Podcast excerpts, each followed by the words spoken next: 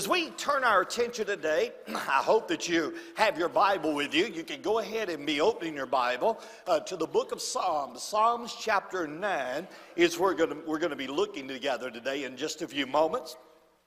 But before we turn there, I do want to let you know that I've been directed of the Holy Spirit to be able to talk on the subject matter that's not very popular in the world today, and nobody really wants to hear about it. We certainly don't want to go to church and be preached at about it. But we, I've been directed by the Holy Spirit and began a new series a few Sundays ago that is titled The Fate of the Wicked. The Fate of the Wicked. Everybody say that together? The Fate of the Wicked. Now, we as church people, we encourage and we love to embrace the opportunity to talk about how blessed that we are and how that we have been promised that we would have a home in heaven. For Jesus himself said, Let not your heart be troubled. If you believe in God, believe also in me. In my Father's house are many mansions. If it were not so, I would have told you. I'm going to prepare a place for you. And if I go and prepare a place for you, I will come again and receive you unto myself, so that where I am, there ye may be also. We're reminded from the Word of God that Jesus has conquered death, hell, and the grave there on the cross of Calvary.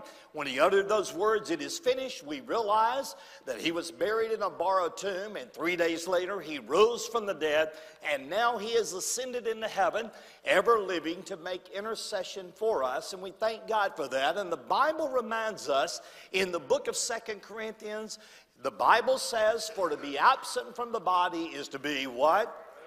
Present with the Lord. For I would not have you to be ignorant, brethren, concerning them which are asleep, that you sorrow not, even as others which have no hope. For if you believe that Jesus died and rose again, even so them also which sleep in Christ will God bring with him. For the Lord himself shall descend from heaven with a shout, the voice of the archangel, the trump of God, and the dead in Christ shall rise first, and then we which are alive remain shall be caught up together with them in the clouds to meet the Lord in the air, and so shall we ever be with the Lord. And Paul admonishes the body of believers that we are to comfort one another with these words. And I believe that Jesus is coming soon. Do you believe that? Say amen. So today, before we journey in, I want you to get your pens out, something to write with and something to write on today. And I want you to be reminded that as we are about to open up this next sermon that I'll be speaking on, I want you to make sure that you all understand. For those of you that are new, I want to make sure that I give you a little bit of the history of where we've been before we move into where we're going. And that is this I want you to write down this that there are only two groups of people on planet Earth. A lot of times, we categorize people by nationality or the color of their skin. Uh, we may say, well, they're a German or they're a Russian or they're a Japanese or they're a Chinese or they're Hispanic, whatever we may declare them to be based off their nationality. But in the eyes of God, there are only two classes of people on planet Earth, eh, or in eternity for that matter. Write this down. There is the group called the wicked and we know uh, that that is the group that doesn't know Jesus as their Savior. They've never been born again. They're lost and undone. And the wicked can occupy what we call time, and the wicked certainly can occupy, occupy eternity. In other words, wicked people are alive today, and wicked people are alive in eternity. And then there's a second group that I hope and pray that you are a member of, and that is the group called the righteous group. Now, that's important to know. Uh, we only got wicked people or righteous people. Now, righteousness is not based off what we do or how good we are. The Bible says there is none righteous, no, not one. So we got to realize that the only way we can be righteous is have the righteousness of God uh, uh, given to us through the cross of Calvary and the blood of Jesus.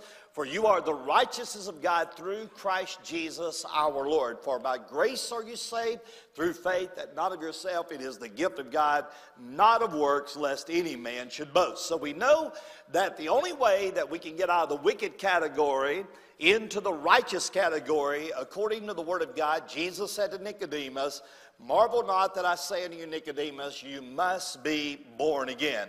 John, Jesus said in the book of John, whoever lives and believes in Jesus will never die.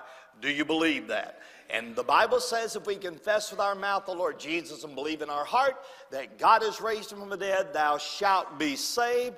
And the Bible says, Whosoever shall call upon the name of the Lord shall be saved. Aren't you glad of that? Amen. So we realize then that the righteous are those that have confessed Christ with their mouth and believed in Jesus in their heart. The wicked are those that have not yet done that or they have rejected the invitation of Christ. The Bible says, Whosoever will, let him come the uh, drink of the water of life freely. If you're thirsty, come and drink. And Jesus said, The Spirit and the bride say, Come. So, in this series, we've been focusing on the wicked group. We've been talking about the fate of the wicked. And what we have discussed so far, you may want to jot this down. That is this point number one, before we look there together, is that we talked about can the wicked prosper on this earth? And the answer to that is an astounding what, church? Yes, they can prosper while they're on this earth. The Bible says, Why do the wicked prosper? And all of us have been there. We've all asked that question. Why is it that a wicked Joe is getting ahead and I'm behind? Why is it that it seems like everything good is happening to them and I'm trying to serve God and everything bad is happening to me? Why is it that it looks like they've got the thumbs up and I've got the thumbs down? Well, you're not alone. People way before you have asked that question. So the fact of the matter is, the wicked can prosper on this earth. But we also realize that there will always be a but God moment. That is, God will step in and say, but God. When God steps in, He separates time and eternity and He brings that together so that we're not segregated by time, but we are also a part of eternity. God will always step into your life and He will interrupt your plans. Can I get an amen? Then we talked about that the wicked at the point of death. That is, they're gasping for breath, or they've been given the diagnosis, the cancer has spread, you're not going to live. We talked about the wicked at death. Then we talked about the wicked the moment they go into eternity. What's that like? How does that feel? What does that encompass when they take their last breath and they are entered into eternity? We talked about that last Sunday. Now, I want to make sure you understand, so you all listen closely for the next few Sundays, it is very important that you come to church. Now, it's important that you come because today and the next few Sundays, we're going to go really deep in studying the fate of the wicked. Now, you need to make sure that you come in, get ready and prepare to take notes and get ready to study with me. So, are you ready? Say amen. So, today we're going to be talking about the title, The Fate of the Wicked, as they what? Wait in hell. Now, make sure you underline or circle the word wait because that's what they're doing. They're waiting in hell. Now, there are people that would say, now, wait a minute, Brother Jack, I didn't sign up to come to church for you to talk about the subject of hell. But, ladies and gentlemen, the Bible has a lot to say about that. And uh, we cannot ignore the teaching on that subject. As a matter of fact, as a man of God, I would be doing you a disservice if I didn't give you the balanced teaching of the Word of God. Heaven is a sweet subject to teach on. Amen.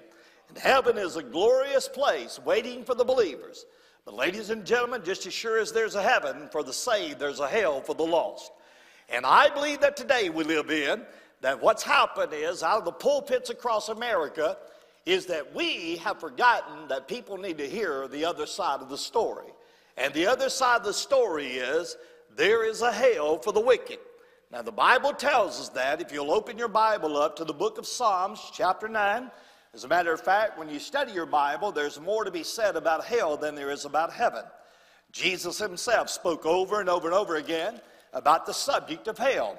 But if you'll notice in Psalms 9, verse 17, the Bible says this. Would you all read it out loud with me today? The wicked shall be turned into what? Into hell, and all the nations that forget God. Ladies and gentlemen, America is in trouble. We have forgotten God. Now, I don't think we've forgotten religion, and I don't think we've forgotten what, it, what feel good's all about. But I believe that America has forgotten God. And I believe that we're on the edge of making a lot of idols out of even religion. And we've got to make sure that we are focused on the reality of the truth of God's Word. If there's ever been a day and hour that we need the right preaching, is today we live in today. So the Bible says the wicked will be turned into hell. They won't go to purgatory. A lot of people would teach you that. That's a lie from the hell itself. Uh, there is no purgatory. Uh, there is no time that you will go into a place where people can pray you out of it.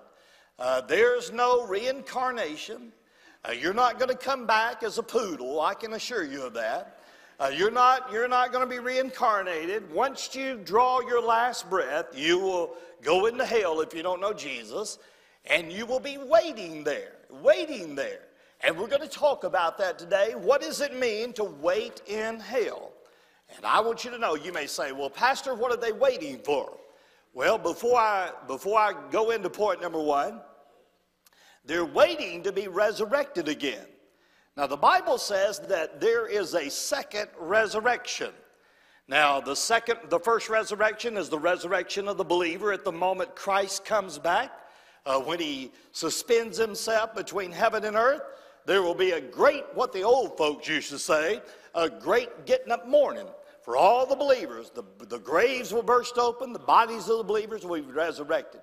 But there will be a second resurrection, and that second resurrection is a resurrection not unto life, but unto damnation. And we've got to realize that everybody who dies without Jesus will go to hell, and they're waiting in hell. Can you imagine that? Waiting in hell to be resurrected. What are they going to do? They're going to be resurrected to stand at the great white throne judgment, which we will talk about next Sunday. But we've got to realize that they're waiting. They're waiting in hell. So let's take our Bible and let's begin the journey. So, are you ready? Say amen. Let's look at point number one today, and that is this What is the commonality? Now, I thought that was a good word. I did write that. The commonality of what? All people. What does everybody have in common? Now, we've got to realize that all of us have two or three things that we are all have in common. Doesn't matter who you are. Doesn't matter how much money you've got. Doesn't matter what kind of house you live in. Uh, when all is stripped away and everything lies naked before God, every man, woman, boy, and girl, the sound of my voice, everybody is level at these three places. Doesn't matter who you are. So we got to realize then that there is a commonality. Now, the first one is very simple, and I think you would understand this. All people are created in the image of God. Can I get an amen? Doesn't matter who you are, you're created in the image of God. Now, the Bible says in the book of Genesis, chapter 1, and verse number 27, so God, everybody say that with me, so what? God. How many of you realize that you're not an accident? You didn't just evolve. You didn't, you didn't come from a germ or a fish of the sea or a monkey on a tree. God created man in his own what? Image. Now don't miss that. Open your Bible up and look there. You need to journey with me today. So God, God did that. God created man in his own image. In the image of God created he him. Watch this. He makes sure that in the world today, where there's such a def- definition of separating men and women and all the sexist things going on, he says he made them what? Male and female. How many of you believe God did that? God did that. God made them male and female. So you, my friend, are a creation from God. The Bible, if you'll just look there in verse 27, the word is image. Now that's an interesting word. Don't miss that. In the Hebrew, that is the word shalom. That is not, not, not peace, but tselem. It uh, means that you are a reflection of who created you. Now, I like, I like this. When you read that word image, according to the Word of God, now you may want to write this down, we get the word shade from it. Shade. Now, what that means is, is that if you have a tree and the sun shines in a distinct direction on that tree, it creates a shade of the tree. In other words, it is a representation of the real thing. And when you look there at the word image, it means shade or to resemble or to a representative of a figure or a likeness. The Bible says that you are made in the likeness of Elohim, God. The word Elohim is the plural name for God. So, so are you with me? Say amen. So God created you in his likeness. It reflects who he is. Every time you, I, I look at you, I look at you as men and women, and I say, you know what? You remind me of God. You are created in the image of Elohim. Now, watch this. Every man, every woman, every boy, and every girl. You'd say, now, wait a minute, Brother Jackie. Uh, you mean that when you look at me, uh, you can really say that I reflect God. Yes, yes, I can. Because you know this and I know this. Now listen carefully. God in three persons, what? Blessed Trinity. There is God the Father, Elohim, God the Father, God the Son, God the Holy Spirit. Every one of you are created like that. Now, you're not created as God the Father, God the Son, and God the Holy Spirit, but you are created in that image. Every man, every woman, every boy, and every girl, you are a resemblance of who God is. Now, listen carefully. So, we all got that in common every man, every woman. But look at point number two. All people have a what? Body, soul, and what? Spirit. Everybody does. God created you like that. Why? Because you are created as a tripartite creation. You're not a dichotomy. You, are you're you're not a, you're a trichotomous creation. You have a body, soul, and a spirit. You're not an animal. An animal is a dichotomous creation, has a body and a soul, but not a spirit. So we got to realize then that when we understand we have this body, and that body represents a part of the Trinity, we have a soul. Now, the word soul is the word psychic, where we get our intellect, our ability to comprehend. We have the functionality of a mind, regardless of what scholar achievement you've, you've been able to do. Everybody has that, and everybody has a spirit. Now, now we got to realize that God created us that way. But we understand that our spirit is dead in sins and we're separated from God. That's why Jesus said to Nicodemus, You got to be born again, Nicodemus. So we got a body, we got a soul, and we got a spirit. And how many people have that? Everybody, because you're created in the image of God. So people will say, Well, you know what?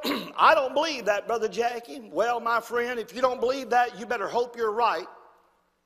Because you've got a body and a soul and a spirit that God is going to bring together as a wholesome total totality of who you are for eternity. Now you've got to understand this. Are you listening? Say amen. So everybody's got that. First Thessalonians chapter 5, verse 23 says, and the very God of peace will sanctify you. That word sanctify means to set apart and keep setting apart. You holy, and I pray God your whole spirit, your whole soul and your whole body. There it is, right there. Be preserved blameless unto the coming of the Lord Jesus. And by the way, He's coming. He's coming. What Paul is saying is, I want you to be right when He comes. I want to make sure you've got everything put together, wholesome. So everybody has a body, soul, and spirit. And here's the third thing everybody has in common all people are what? Sinner. Doesn't matter who you are, you're a sinner. You was born in this world as a sinner. Now, this is important for you to know because I'm going to make you have a test on this in a moment. So you better pay attention. Are you with me? Romans chapter 3 and verse 23. Let's all read it together. For all have sinned and come short of the glory of God. How many? All of us. That's all inclusive. So we know then that under that understanding, let's go back and read those three things. All people are created what? Image God. All people have a what? Body, soul, and spirit. And all people are what? Born sinners. Do you believe that? Say amen. Now we know that all people are like that. Doesn't matter who you are. Everybody's got those three things in common. We're all in common with that. All of sin and come short of the glory of God. Everybody's got a body, soul, and spirit. And everybody's created in the image of God. Now, listen, are you listening? If you are created in the image of God, is God temporal or eternal? He's eternal. So God didn't create you in his image to be temporary. He created you in his image to be eternal. So God created you in his image, are you listening? To be eternal with a body, soul, spirit. Now that's important. Now let's take the journey. And boy, have I been praying about how to make sure you understand this, because you got to get this.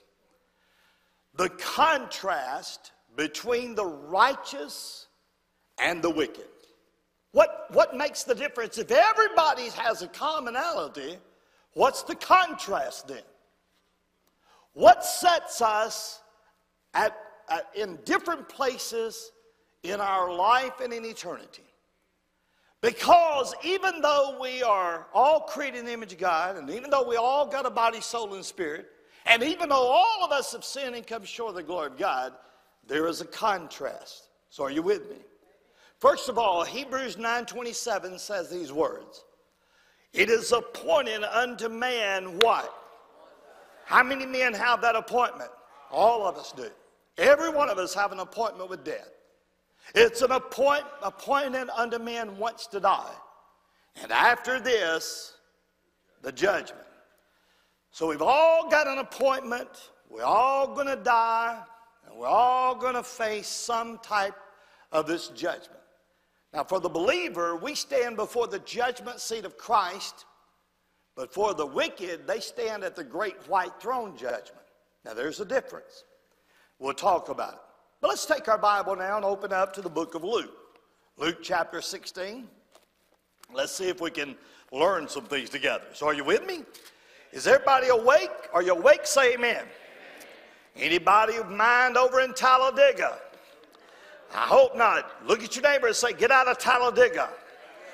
Amen. Get right here, right here with Brother Jackie, right here, right here, right here, right here, right here. Very important you do that. You'll never hear a message that you need to hear more important than this one. Luke chapter 16, verse number 19 says these words And there was a certain rich man which was clothed in purple and fine linen, and he fared sumptuously every day.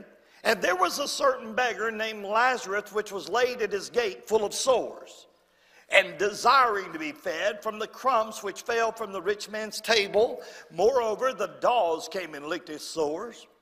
And it came to pass, everybody say that with me, what? Came to pass. It'll always come to pass that the beggar died and was carried by the angels in Abraham's bosom, but the rich man also died and was buried. And in hell he lifted up his eyes, being in torments, and he saw Abraham afar off and Lazarus in his bosom.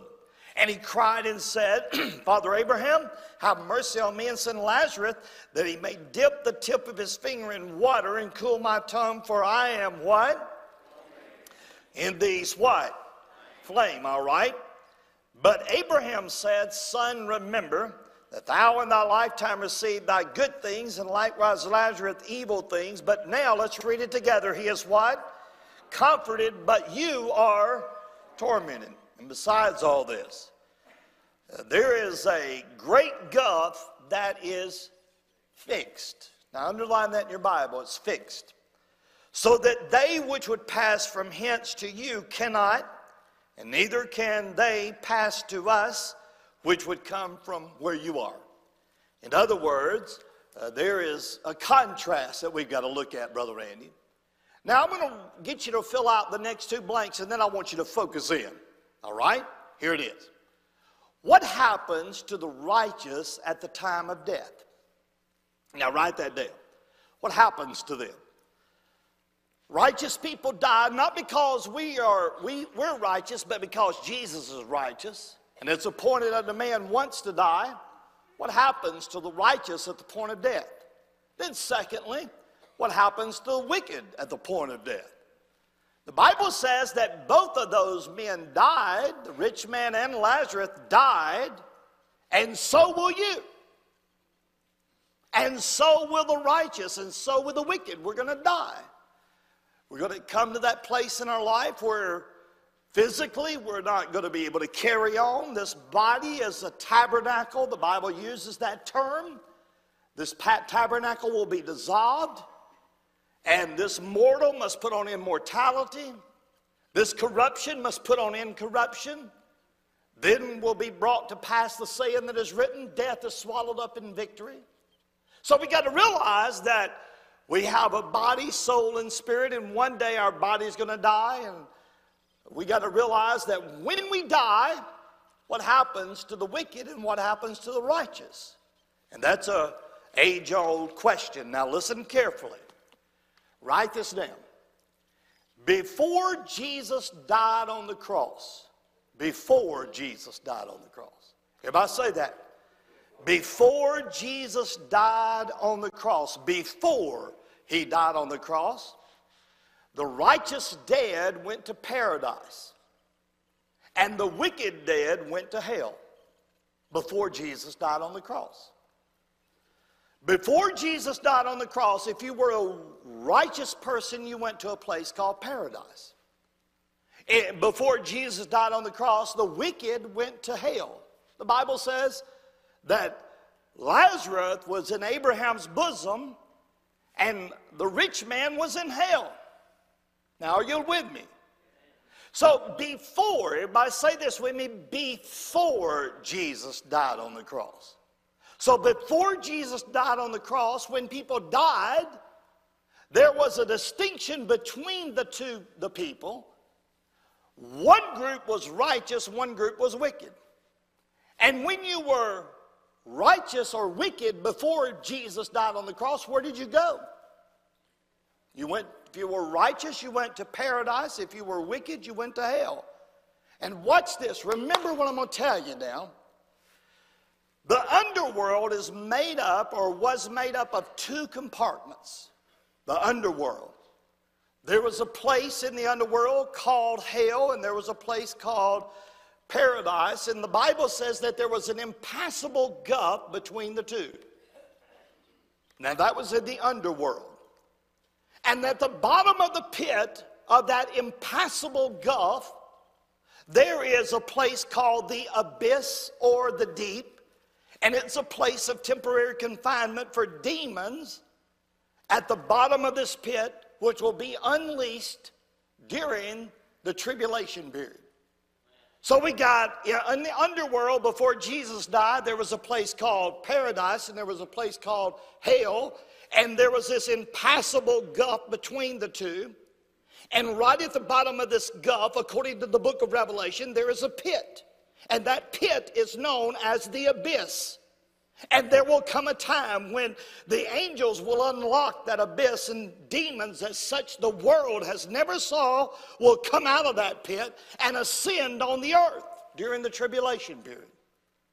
So we realize then that that is the picture of the, the world before Jesus died on the cross. Now, are you listening? Say amen. The righteous dead, everybody say the righteous dead. Before the resurrection of Christ, the soul and the spirit of the righteous dead went to the paradise section of the underworld. Do you remember when Jesus was on the cross? And he said to the thief on the cross, Today thou shalt be with me where? Paradise. He said, When I die on this cross, you're going to be with me in paradise. Now, the Bible says in the book of Ephesians that he who ascended first descended into the lower parts of the earth. Where did Jesus go for three days? Was he just laying in the grave? No, he had descended into the underworld. And when Jesus went into the underworld, We realize that, that he went there to set the captives free that had been in the paradise section of the underworld. Why did he do that? Because he had to be the first fruits of the resurrection. Jesus had to lead the way to the third heaven. So if you could picture in your mind Moses, Noah, Daniel, Isaiah, and you could go through biblical characters from now to the cows come home in the Old Testament, and when they died, their body went to the grave, their soul and spirit went to the paradise section, and they were waiting on the fulfillment of Scripture because the Messiah was going to come. So God had to put out a place to put them until the Lamb showed up. And so when Jesus died on the cross, he descended into the paradise section of the underworld and he vacated that section. And the Bible says that he took them to the third heaven. And that's why today, when righteous people die, we say to be absent from the bodies to be what? Where is the Lord? He's in the third heaven, sitting at the right hand of the Father, ever living to make intercession for us. So if we die today, we don't go to the paradise section of the underworld. We go to the third heaven to be with Jesus.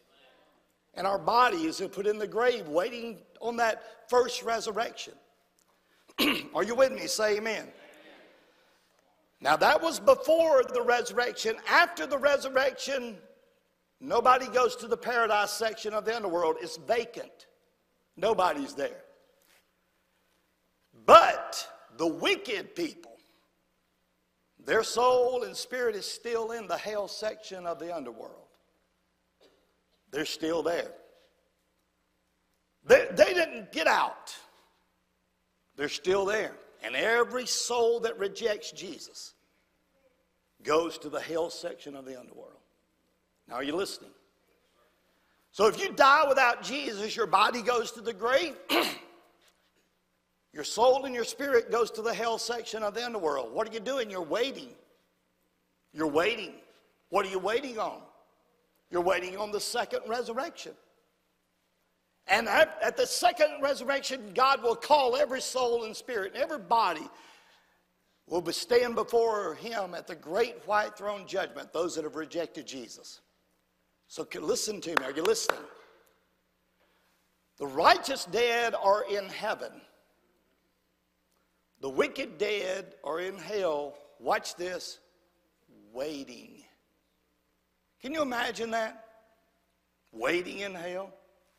Waiting in hell. Now, now we think about this. what are they waiting for?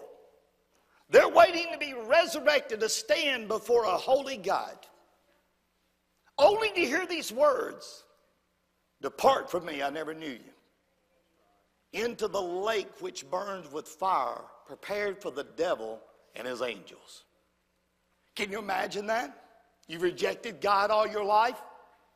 Sure, you've lived it up. you've had it made. You've had all you want. You've lived your life. You've, you, you've, you've rejected everything about God. You've, you, you've had a great time, but you die.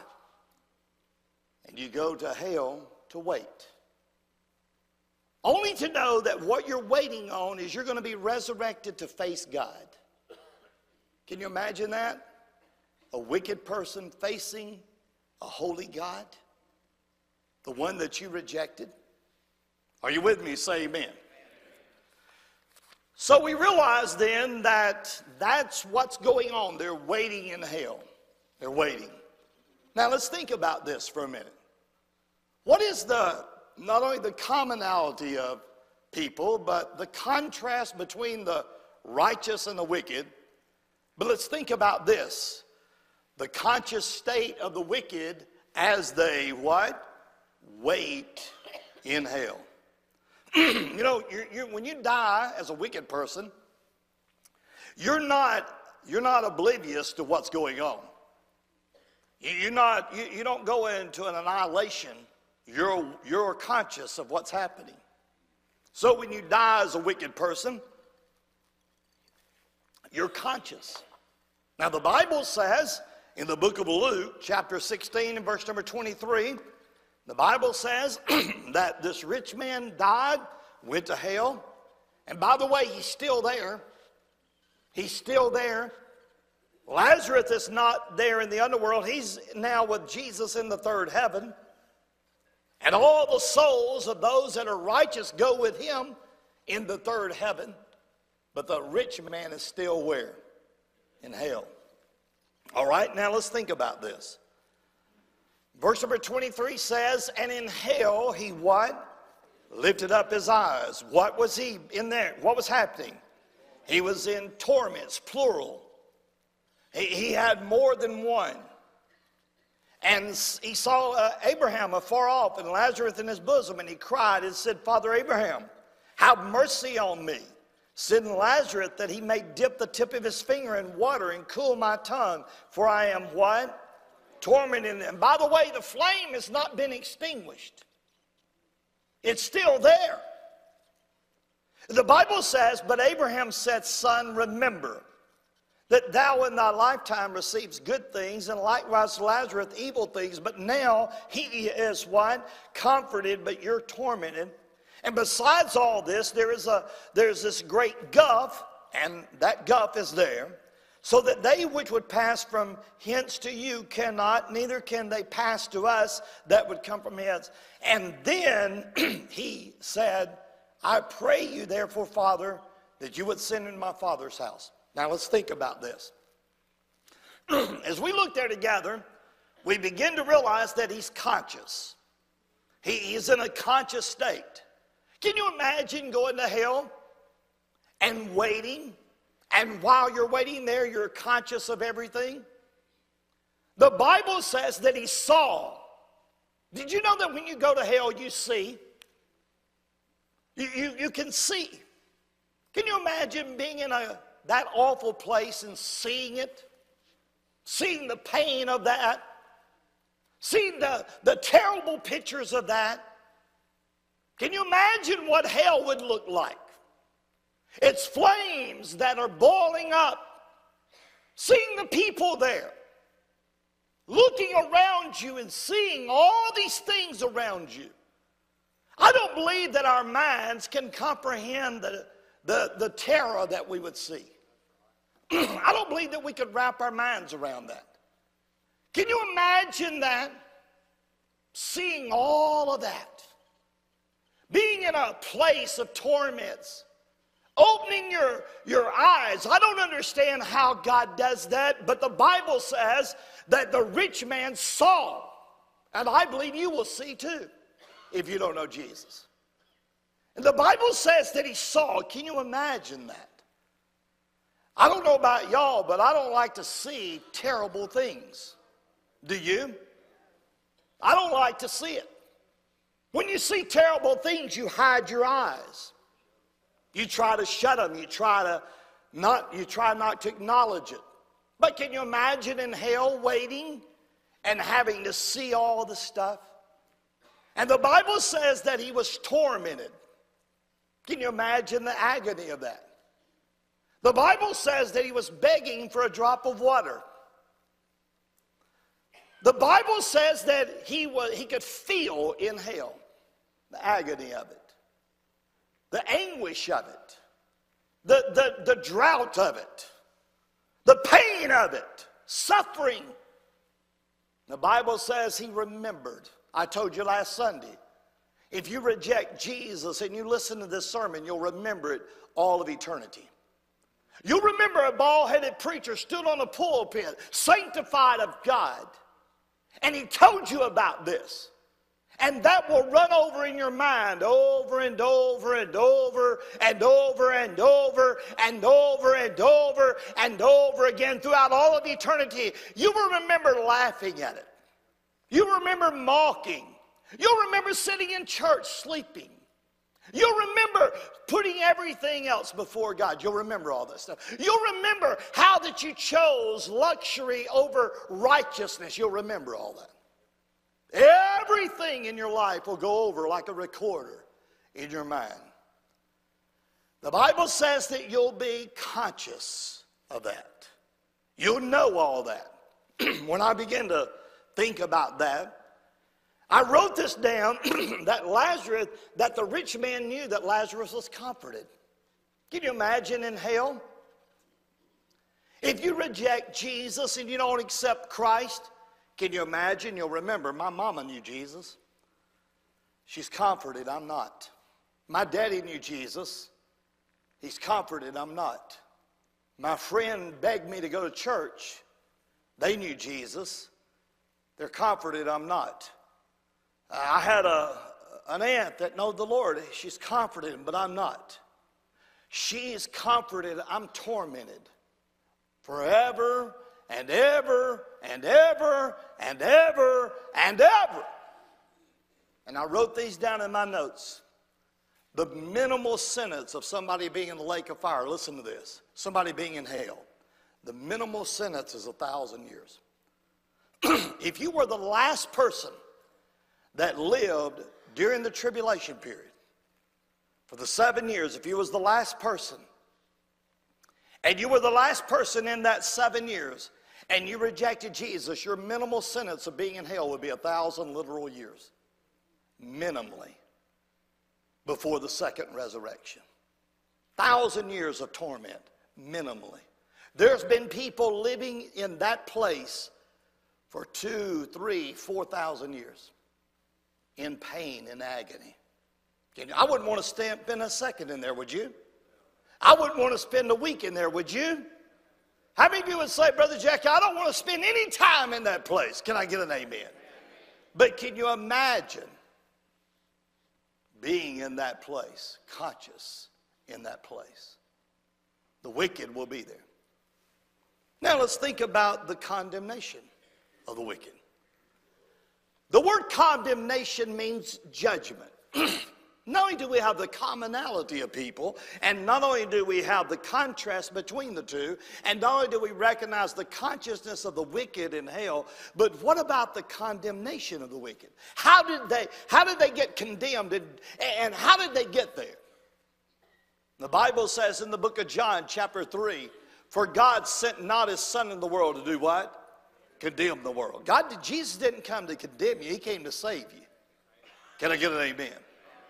Jesus didn't come to sentence you to that, He came to rescue you out of that.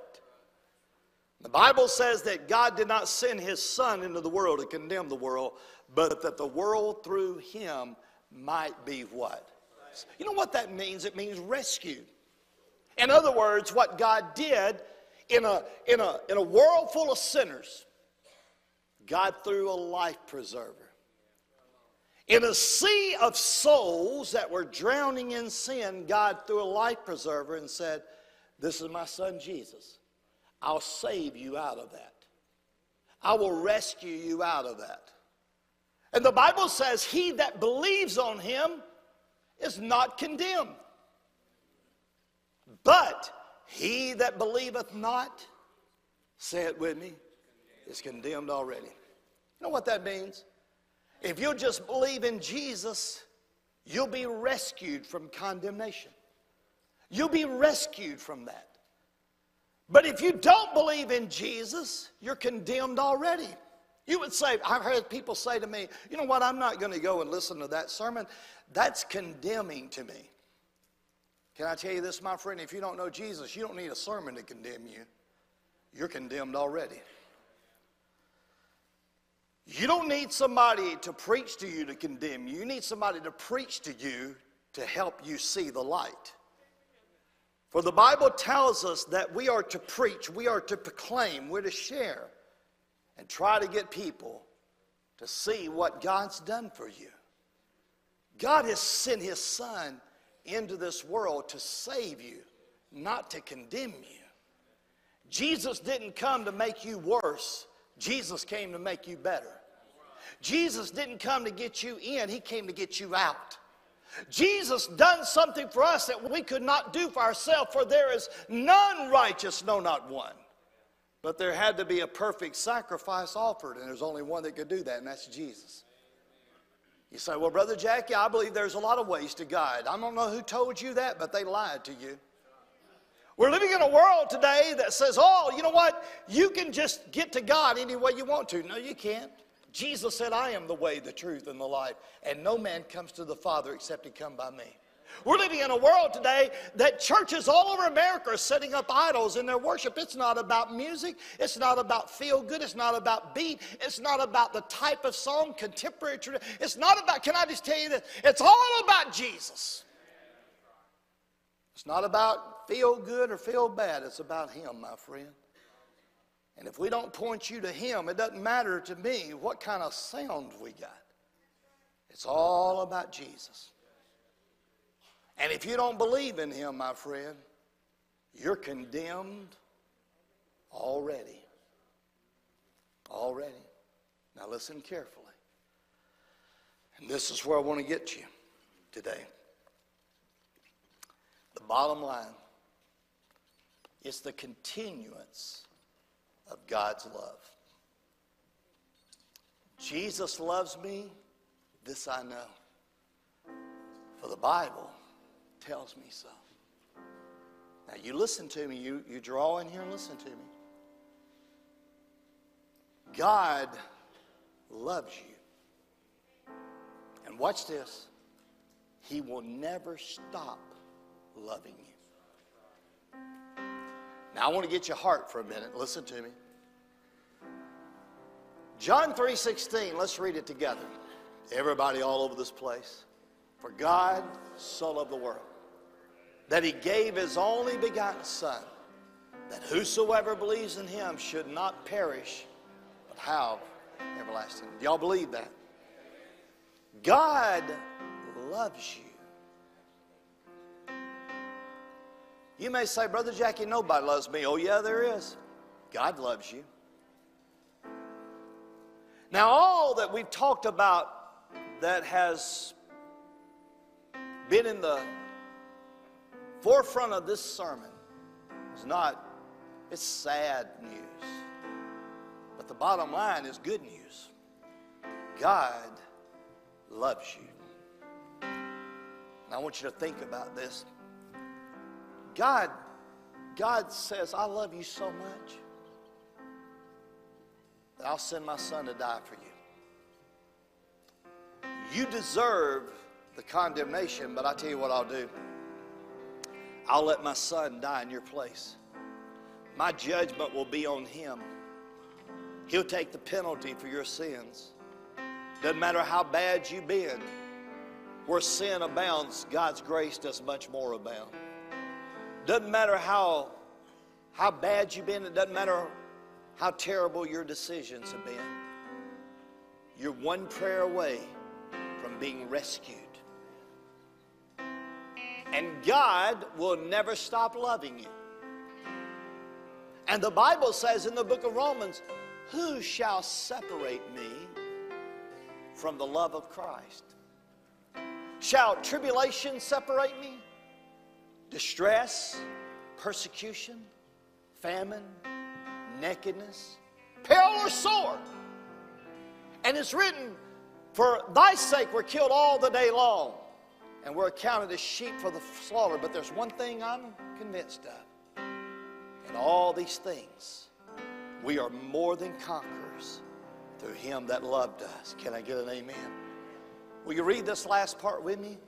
For I am persuaded that neither death nor life, nor angels, nor principalities, nor powers, nor things present, nor things to come nor height, nor depth, nor any other creature will be able to separate us from the love of God. now, you listen to me.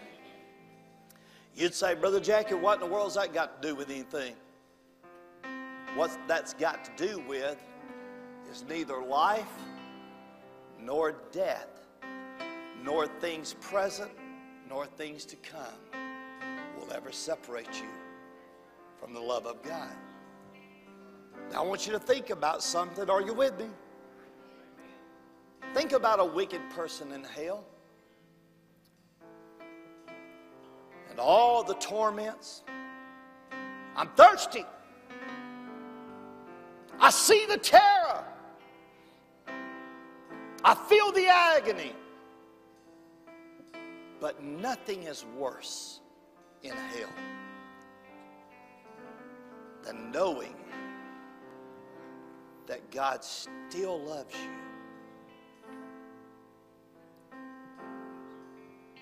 Can you imagine this? Knowing, it's almost as if you could see this if you could, that you're in hell reaching up. And you can see the hand of God's love, but you can't ever grab it.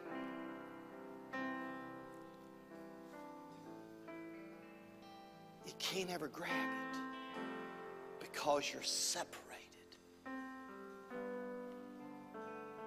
That, that you, could, you could picture the hand of God's love reaching down, but you can't ever grab it. I, don't know about you, but to me, that would be the greatest torment of hell. Knowing that God loved me so much. And even in hell, I can't get away from it. Even in hell, I can't run from it. He loves me. To me, to me, that would be the most tormenting thought of hell. Not, not that I'm burning, not that I'm not that I feel the flames.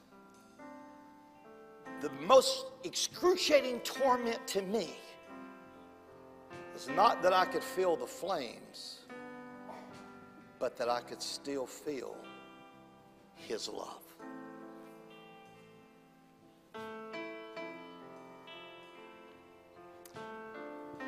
Why in this world would you reject Him? What in this world is more important to you than running to Jesus? What has got such a hold on you that you wouldn't be willing right now to say, Brother Jackie, I need him. I need him in my life. I believe there's somebody sitting here today that God is saying, and maybe you're realizing for the very first time ever that God loves you. And all you have to do is accept His love. But I can tell you this you'll never run from it, you'll never get away from it. His love will always